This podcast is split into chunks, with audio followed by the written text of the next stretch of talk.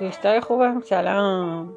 می‌خوام امروز براتون یه قصه بگم که همتون بلدین. اسم این قصه هست سیندرلا. بله قصه دختری که با نامادری و دو تا خواهر ناتنی زندگی می‌کرد و خیلی ناراحت بود چون اونها باهاش بدرفتاری می‌کردن.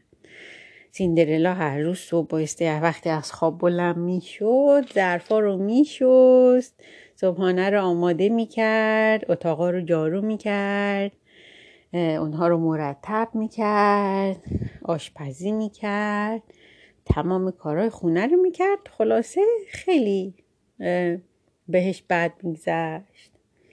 تا اینکه یک روز اعلام کردن که پسر پادشاه یک مهمونی خیلی بزرگی ترتیب داده و از دخترای جوون شهر دعوت کرده که در اون مهمونی شرکت کنن تا یه نفر رو به عنوان همسر انتخاب کنه. سیندرلا وقتی این خبر رو شنید گفت منم دوست دارم به این مهمونی بیام.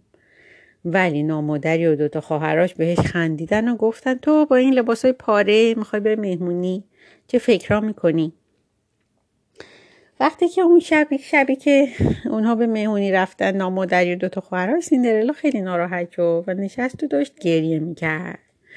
ولی در همین موقع یک فرشته مهربون ظاهر شد و گفت دختر جون چرا گریه می‌کنی؟ سیندرلا داستان رو براش گفت. اون گفت هیچ ناراحت نباش برو یه کدو تنبل چهار تا موش سفید و یه موش خاکستری بزرگ برای من بیار تا بهت بگم. سیندرلا رفت چیزایی که فرشته می‌خواست براش آورد و فرشته کدو تنبل تبدیل کرد به یک کالسکه چهار تا موش رو تبدیل کرد به چهار تا که اسب سفید. بله. تا اینکه منم زمان یادم رفت یه لحظه ببخشید.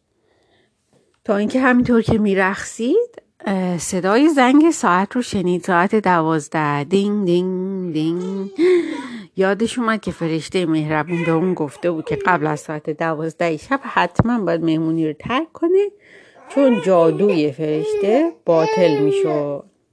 سیندرلا به سرعت کار رو ترک کرد و وقتی که از روی پله چیه؟ وقتی از پله های کاخ پایین میدوید یه کفش رو جا گذاشت. پسر پادشاه که بله پسر پادشاه هم میشون که عاشق سیندرلا شده بود فردای اون روز رفت دنبال صاحب کفش گشت توی شهر. به همه خونه, خونه دخترای جوانی که به مهمونی اومده بودن رفت و وقتی به خونه سیندرلا رسید وقتی خواهرهای ناتنی نتونستن کفش رو پاشون کنن سیندرلا بیرون اومده گفت می‌تونم منم امتحان کنم و بدون اینکه گوش بده که. خواهر ناتنی چی گفتم؟ کفشو گرفت و پاش کرد و پسر پادشاه خیلی خوشحال شد و با اون ازدواج کرد و تا آخر عمر زندگی خوبی داشتن. بله دوستان هیچ وقت امیدتون رو از دست ندین. هم... امیدت از دست نده. مشتی همیشه یه اتفاق خوب می‌تونه همه چیز رو عوض کنه. بعدم به حرف فرشته ها گوش بدیم. من نمی‌دونم ساعت دوازده خورده کفش کفشش. کالسکش تغییر کفشش تغییر نکرده. خب اگه مونده بود تو مهمونی خب لباسش هم تغییر نمی‌کرد. من نمی‌دونم. بعد این چه کفشی بوده که به پای هیچ کس نه این چه پایی بوده که که توی شهر فقط یه پای پای سیندرلا فقط اونجوری ببخشید من زیاد حرف زدم. بعد چطور شده پسر پادشاه از رو کفش شناخته از رو صورت نشناخته. سیندرلا هجاب داشته. ببخشید ببخشید من زیاد حرف زدم. دوستان مواظب خودتون باشید و تا برنامه بعدی خدا نگهدار.